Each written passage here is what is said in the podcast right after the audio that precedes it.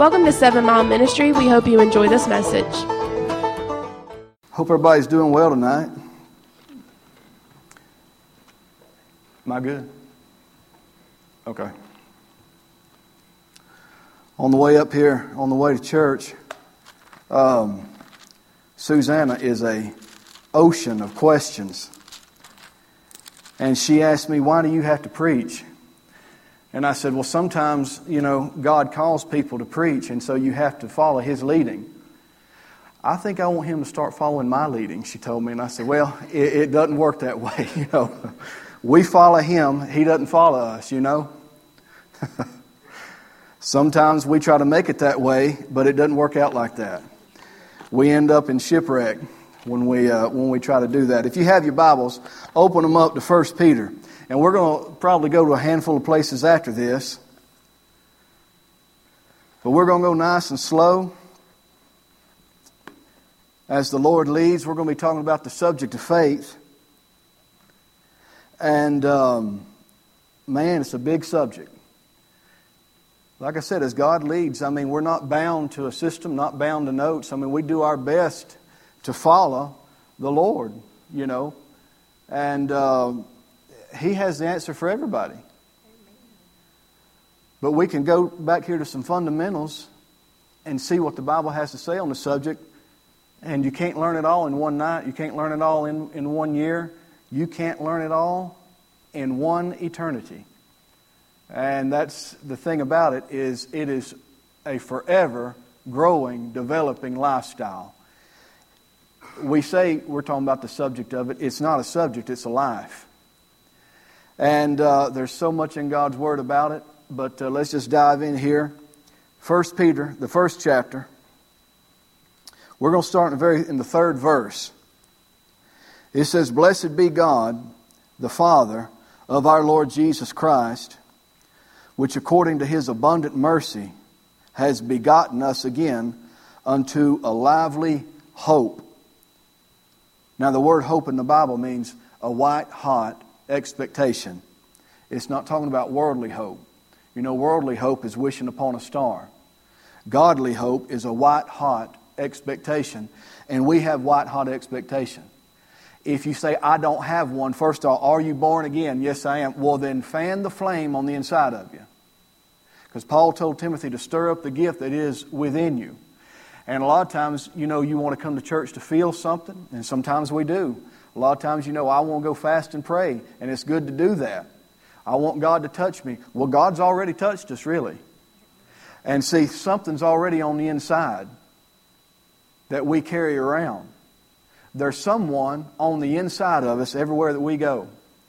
And there's something deposited inside the heart of every single believer.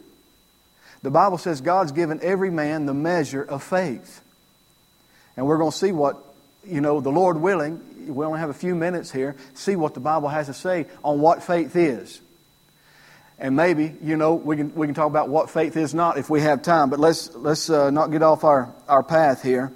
It says, He's begotten us to a lively hope by the resurrection of Jesus Christ from the dead, to an inheritance incorruptible undefiled, and it fades not away, reserved in heaven for you, who are kept by the power of God through faith unto salvation, ready to be revealed in the last time.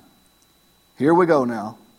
Wherein, in all what he's talking about right here, wherein, in this, we greatly rejoice.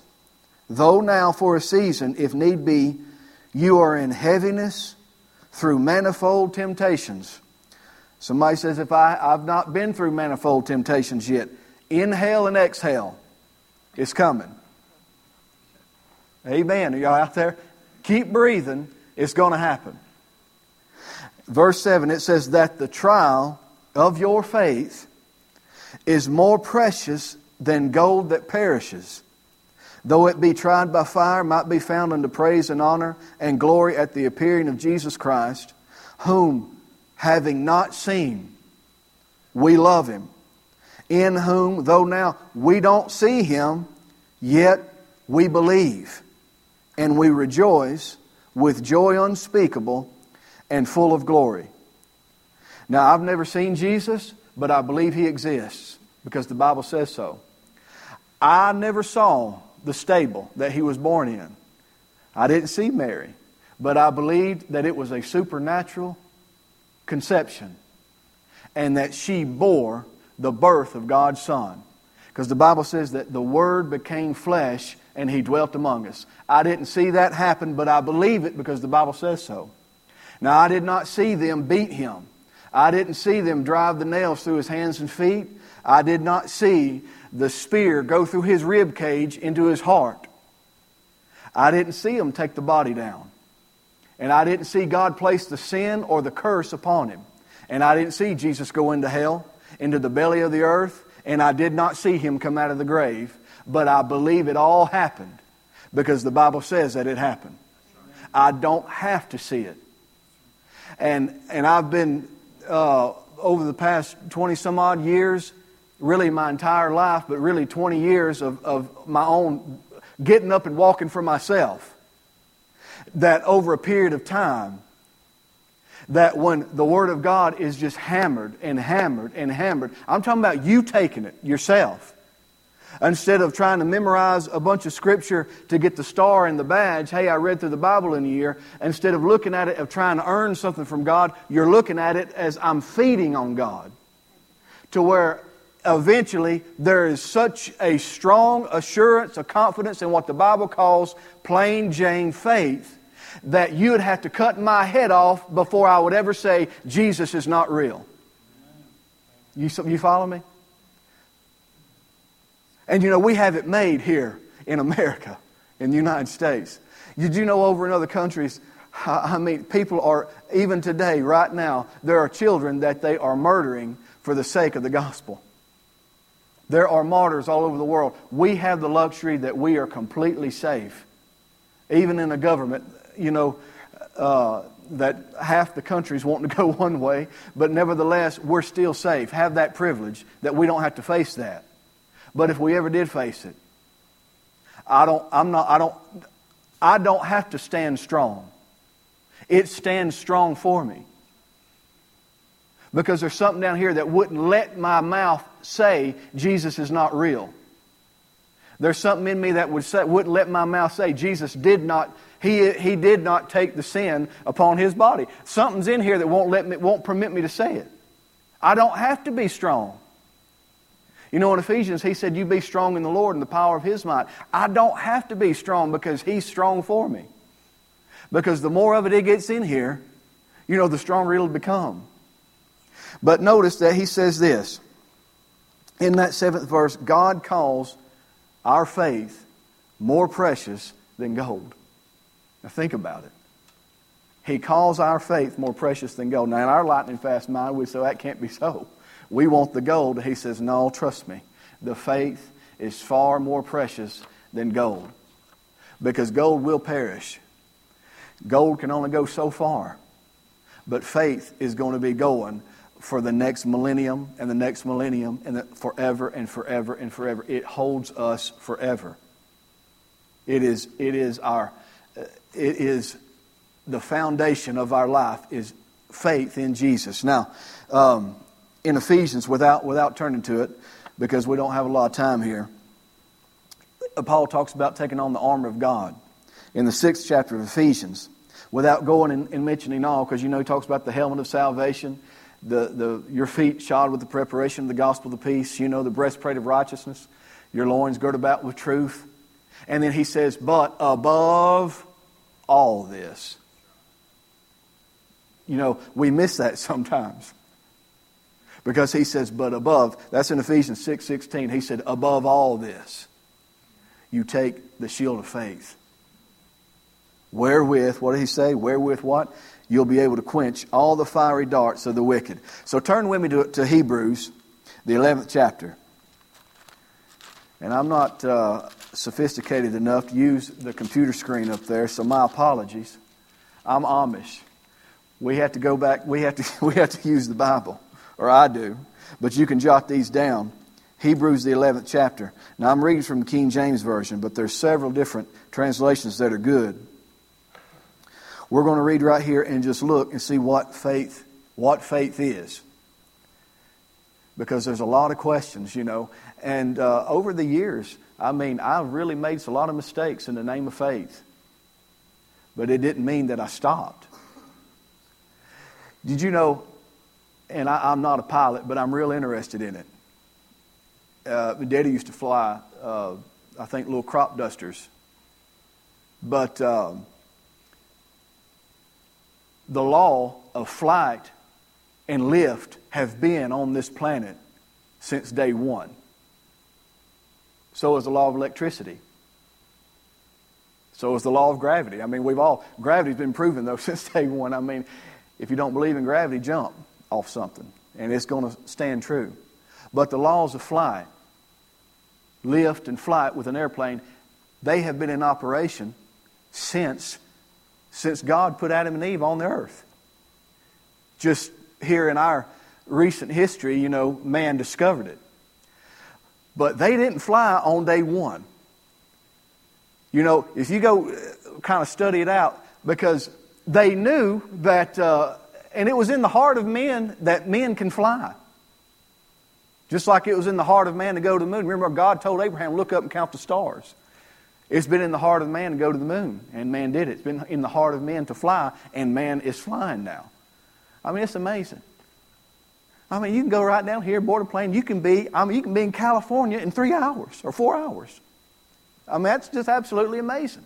What's even more amazing is my grandmother is 96 years old. And I remember sit, used to sit with a man. He remembered when the Titanic sank. And he, he remembered the days of hooking up horse and buggy.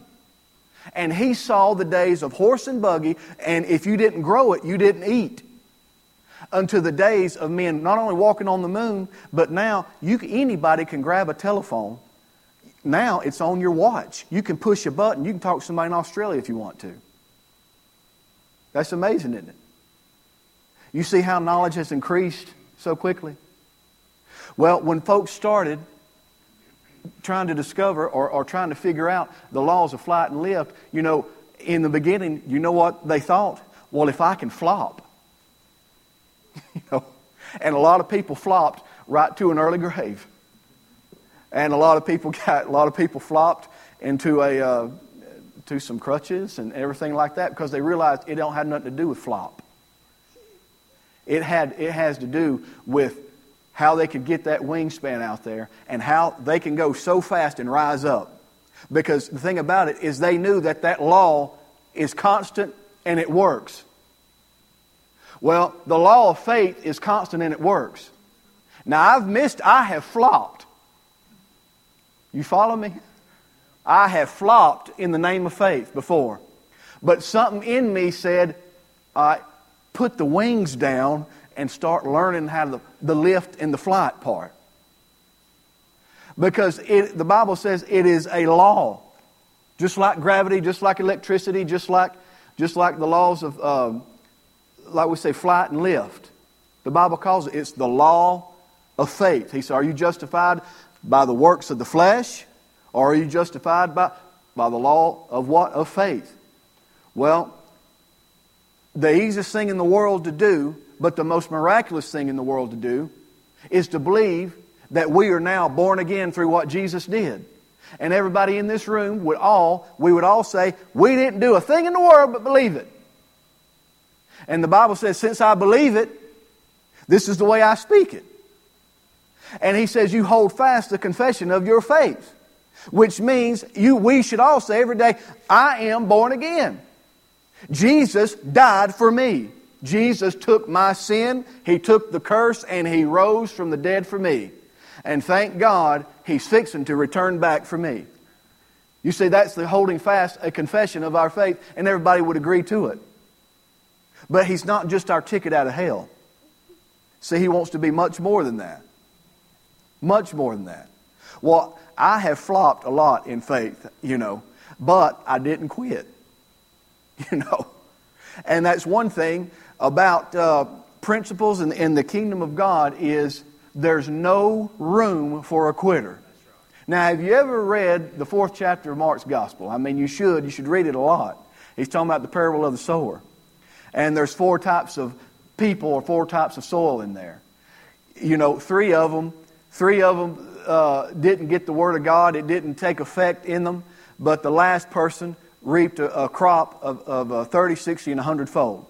Now, the first one was uh, the first person, you know, he said, well, they're, they got the, the seeds cast along the wayside. Immediately, Satan comes for the word that's sown and steals it out of their heart. Well, that happens all the time.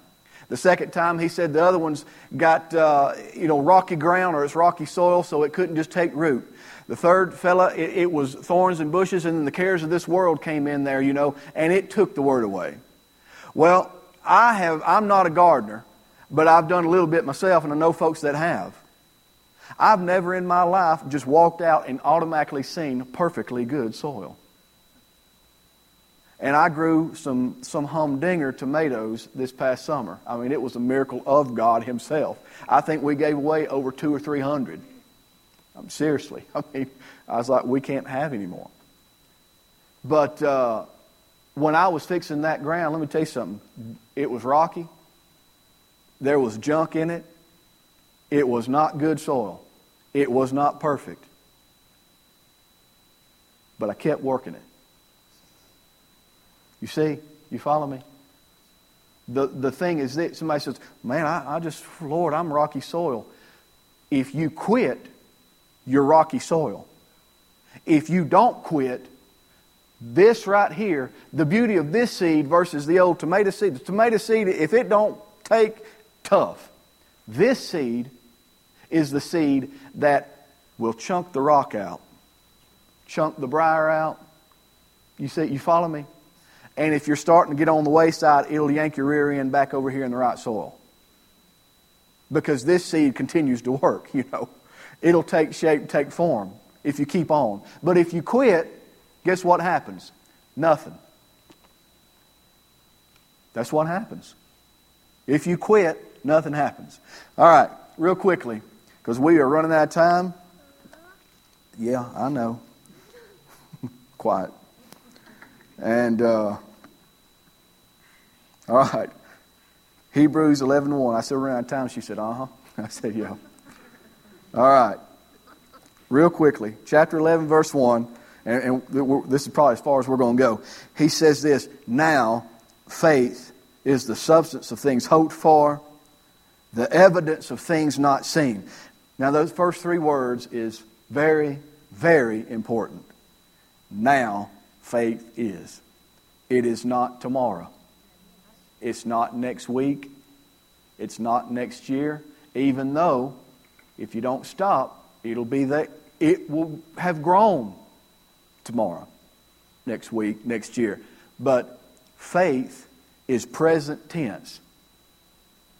We're born again right now. You know, I, I don't know of anybody in this room that honestly would say, Are you saved? Tomorrow. You know? Here's a question Does everybody in here believe they're going to heaven? Okay, there's a few people like let's say let's use my mother for for instance. Do you believe she's going to heaven? Do you believe she believes she's going to heaven? No, she don't believe it. She knows it. You see, do you believe anybody in heaven believes they're going to heaven? Of course not. They know they're there. We believe we're on our way. They know they're there. It's kind of like, you know, you know, do you believe you're going to get married next month?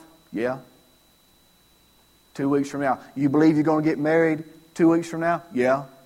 Two weeks after you're married. You still believe you're going to get married? Yeah. No, you don't. You know you're married now. There's no use in believing then. You see that? When you get things in line here a little bit differently, you understand. There's a difference in believing and a different difference in knowing. Anyway, now, faith right now. Now this is now if you, if you got a pen or whatever, this ought to be this would be pretty good to jot down here. It says faith is the, is substance. Now the Hebrew word for substance, this is what the Hebrew actually or literally says right, or the Greek literally said when he said, "Now faith is that which has a firm foundation and that which has actual existence. That's what it is. It is a firm foundation, an actual existence. And the things of God, you know, we, we talk about you talk about different different things that, that the Lord's provided, you know. And uh, Paul said one thing, he said one thing in Philippians, he said, There's one thing, one thing that I do. He said, I forget things that are behind me, but I press forward to things that are before me. But right before then, he said this I have not obtained everything that I have been obtained for. And what he was saying is listen, God has done so much for us that our goal is to obtain everything and walk in everything that He's done for us. But this is, the rea- this is not a, a curse on anybody right here or a negative outlook. This is just a reality. As long as we're in this flesh body, we ain't going to achieve it. Are y'all follow me? Because, you know, have you ever read 91st Psalm where he says he'll give his angels charge over you? You'll not even dash your foot against a stone. In other words, we'd say you not even stumped your toe. Because in the first part of that, he says, He that dwells and abides under the shadow of the Almighty. There's a key to abiding under the shadow of the Almighty. But has anybody in here, have you never stumped your toe?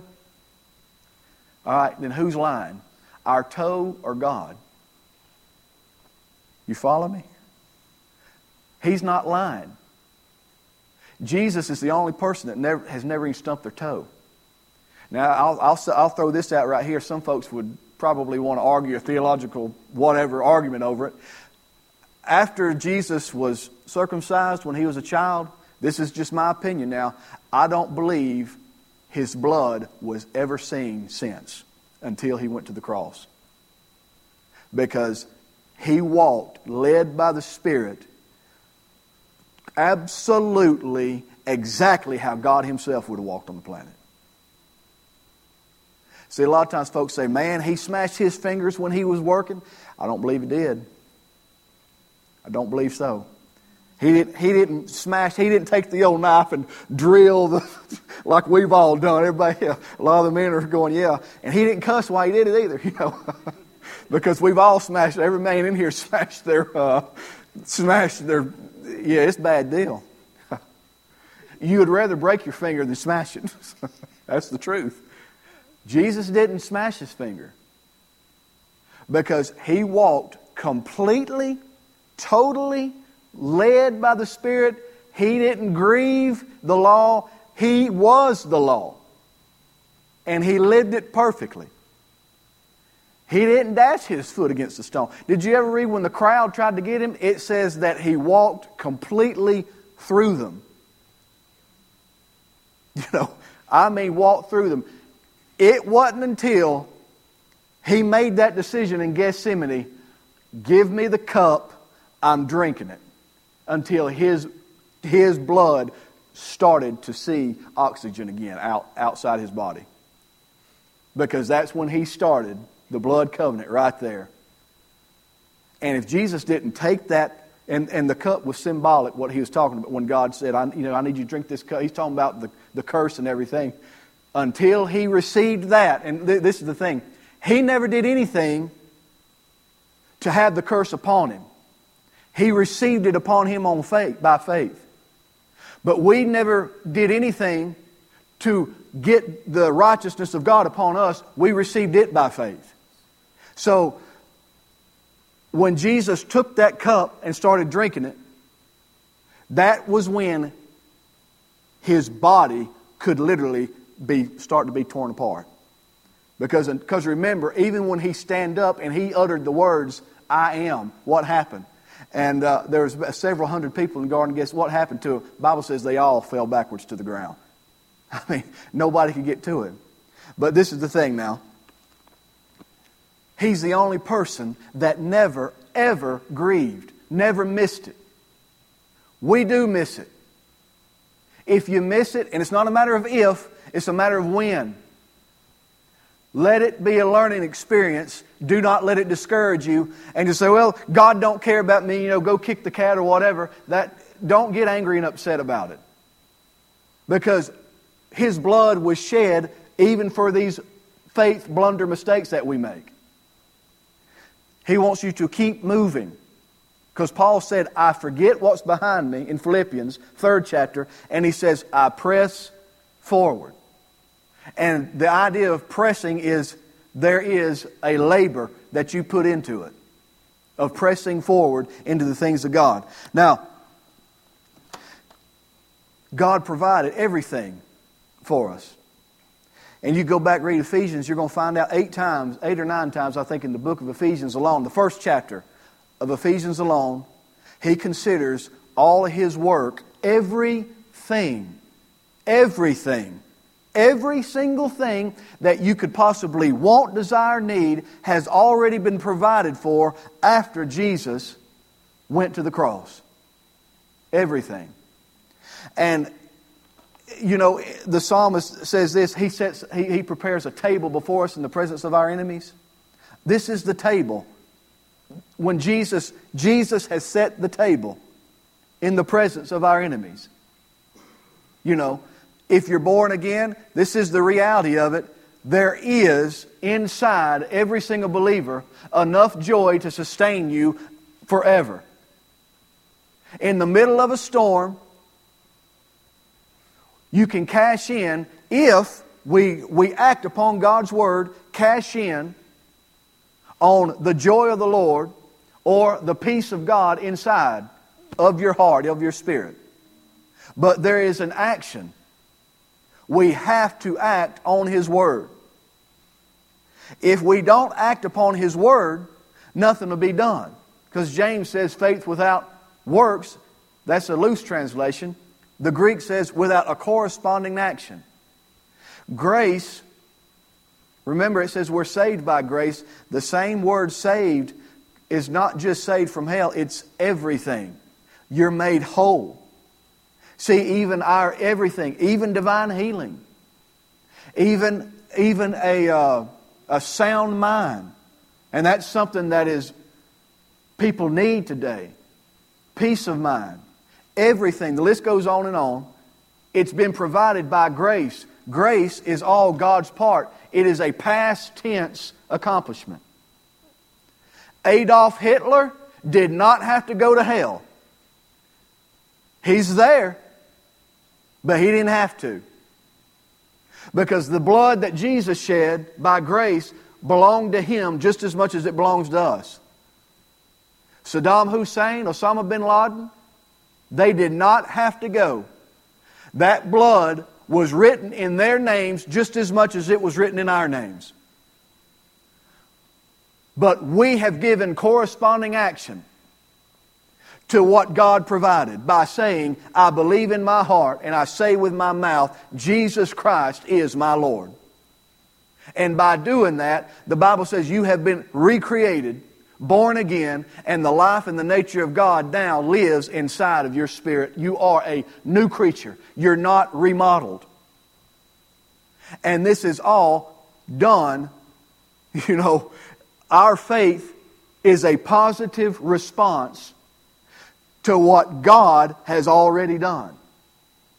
And I think sometimes the worst part, and this is just my mind now, sometimes the one of the worst parts of people that are in hell today is when, when they leap, step outside of their body. People say it's all over. No, sweetheart, it's just beginning. When you step out of your body, it's just the beginning. And the people that realize, I did not have to be here because it was paid. Everything had been paid. If, if we had time, we don't have the time, we could go back even in the book of Hebrews and prove that the race, and, and God has a, you understand, He has a general plan for the church and a general plan for man, and then He has a specific plan for the individual. And everybody in here should understand that, you know. But He, Jesus, this is, somebody says, how can He do this? Because He's God. He has already run your individual race. All he wants us to do is learn to follow him. Because how can you follow somebody that don't know the way? Why would you follow somebody don't know the way? He already knows the way. Now, a lot of times we hit a roadblock, we hit left turns, right turns. Sometimes we go through these tunnels and, and you're actually right on the heels of Jesus and we don't even know it. We want to say, this can't be right. But when you know you hear from God, you stick with it. That's right. You see? And the hardest thing in the world for people to do is stick with it and do nothing. Because there, there's also scripture in the Bible that says, Be ye still, don't move. And boy, for people that are always wanting to be on the go, that's the hardest thing in the world to do when he says, Be still. Don't move. Stay steady. You know, stay steady. Because he wants us, obviously, to learn to follow him. And I'm, I'm 42 years old. I, I honestly, I, I feel like I know hardly nothing. And I'm not being modest, I'm being as honest as I can be. But there's one thing that I've learned. Well, there's a few I've learned, but there's one thing that uh, is embedded in me right now is this. If you're going to, if you're going to seek God, if you're going to follow Him, don't think for one minute He's going to give you an outline of where to go. It will, it is not going to happen. I want to tell you exactly what you're going to have to do. You're going to, to be like those two blind men that followed Jesus to Jair after he left Jairus' house, the, or the one with the issue of blood. It says two blind men followed Jesus. How do two blind men follow anybody? You're going to have to learn to follow him blind. And it takes faith to do it. And the thing about it, shoot, we can stay here all night long.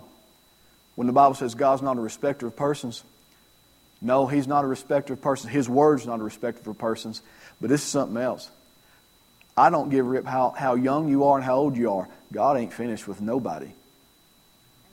You go back and you, you look a lot. Moses was 80. Abraham, over 100. Joshua and Caleb, then finally 80.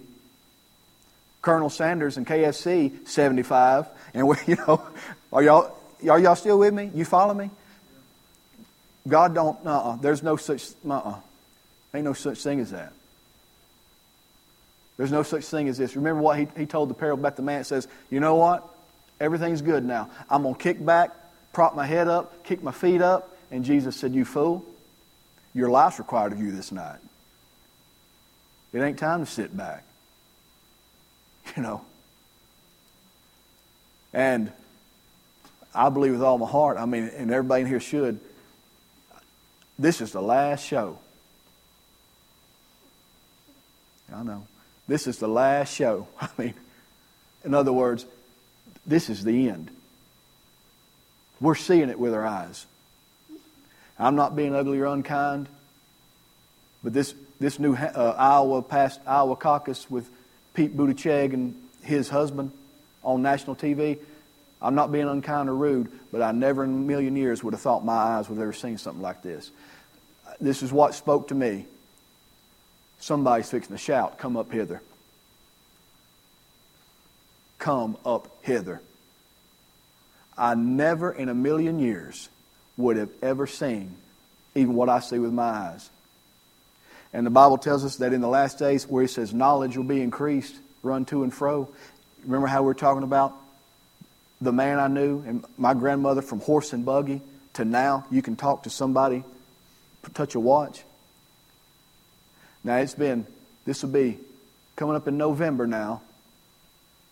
And this is the most critical time ever in the, church, in the church's history, ever. This is the most amazing time that we are seeing with our eyes. And God put Donald Trump in office. But since he took office, and this is something else, I said some, somebody else, I said, this is so strange.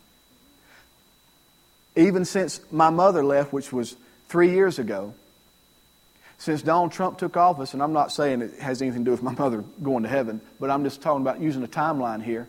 I have never seen, and nobody in this room has either, such hard, hard hateful wickedness turned upside down in this country in three years than it has since the concept 1776. It's never, ever been thought of. There's people now, they don't even know if they're male or female. And they won't, they get offended. I know some, they call themselves X. They don't, and I feel for a lot of them. That's the honest truth. I ain't being funny or trying to be modest or. I feel sorry for a lot of them because, honey, you need to be born again because this time is almost over. I think it's time for us to get into God's Word, feed on this Word as much as you can, find out, follow Him as diligently as you can, stay with Him as diligently as you can, because it's coming to an end. And I trust everybody in here, we're all going, but there's a vast majority out there that's not. Y'all out there? Did you go home? I guess we better we better shut her down. Everybody's getting sleepy. I don't want the nursery mad at me. Right? Well, I hope y'all got something out of it. But uh, let's just get in the Word and stick with it. Lord, we thank you. We're, we thank you that you are good to us. Lord, that your Word is forever settled in heaven. Lord, we choose never to quit, never to give up, but we're going to be good soil. Feeding upon your word and trusting you to bring the 30, 60, and 100 fold inside every heart right here. And we give you the glory and the honor for it in Jesus' name. Amen. Amen. God bless you. We'll see you here on Sunday.